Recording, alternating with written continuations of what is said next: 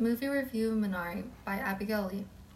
Released on VOD on February 26, 2021, Minari is a poignant family drama that unconventionally explores the American dream. Minari follows a Korean American family in the 1980s that relocates from California to Arkansas as the father, Jacob Yi, Steven Yeun, starts his own farm.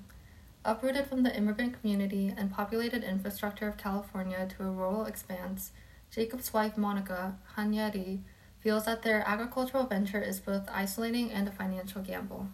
Shown through the eyes of the youngest child, David, Alan Kim, the film traces the family's navigation of the unpredictable, arduous nature of this disconnected lifestyle, as well as their increasingly diverging ideas about what defines a home.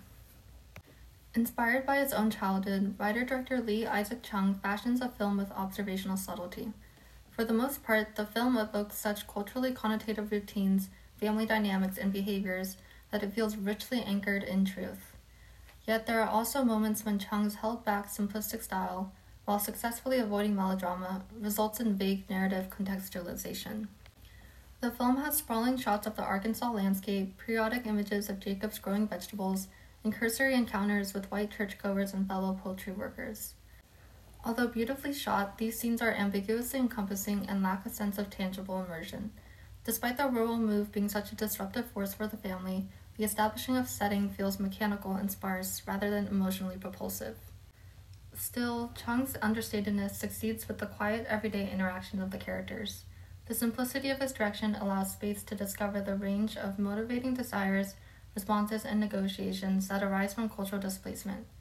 The family's evolving tensions are built without gusto or superficiality. A family harvesting their way into financial prosperity may sound typical, but this is a rarely told version of the tale.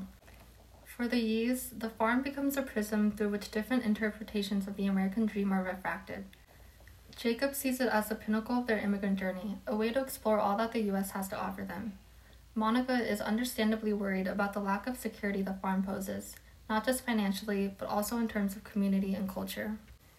The question about what risks are worth taking for one's family drive the film, but ultimately, the American dream is less the subject of interrogation than a conduit for the nuances of the characters.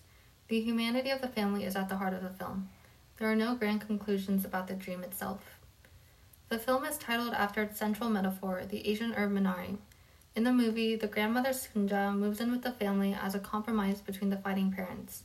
She brings with her a variety of gifts and trinkets from Korea, including minari seeds that she plants in a creek near the Yi's home. Gradually, the herb flourishes. Minari is full of these small wonders that take root in family life. Compelling and sensitively told, its reflective honesty is rare in these times.